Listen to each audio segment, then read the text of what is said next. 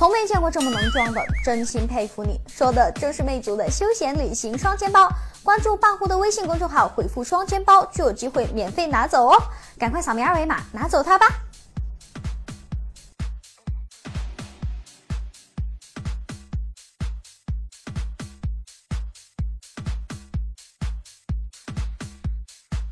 欢迎收看十月二日科技早班车。虽然这不算一个传统意义上的大节日，但双十一近几年在国内的影响力已经可以和传统节日相提并论了。对于一直致力于扩展中国市场份额的苹果来说，似乎也到了要拥抱这一非官方节日的时候了。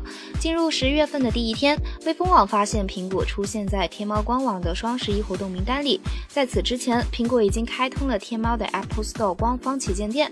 还有个消息就是，国内有网友发现中国区 App Store 竟然支持支付宝付款了。不过，目前这一功能还没有全面开放，也许苹果仍然在进行功能测试。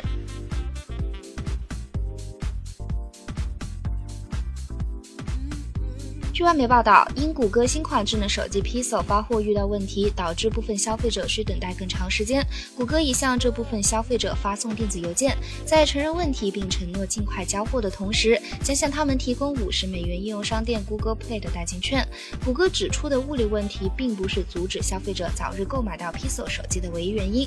Google Play 官网的信息显示，至十月三十一日，所有颜色的大屏幕 Pixel XL 都已售罄，且黑色和蓝色三十二。Gbp 也已售罄。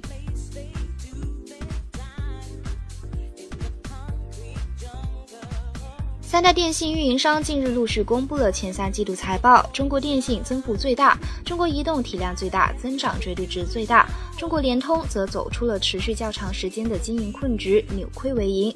目前至少有两家运营商的四 G 用户在总用户中占比超过百分之五十，说明运营商四 G 业务正在趋于成熟。有意思的是，过去曾出现的运营商传统业务下滑情况似乎改变了，而且高速增长。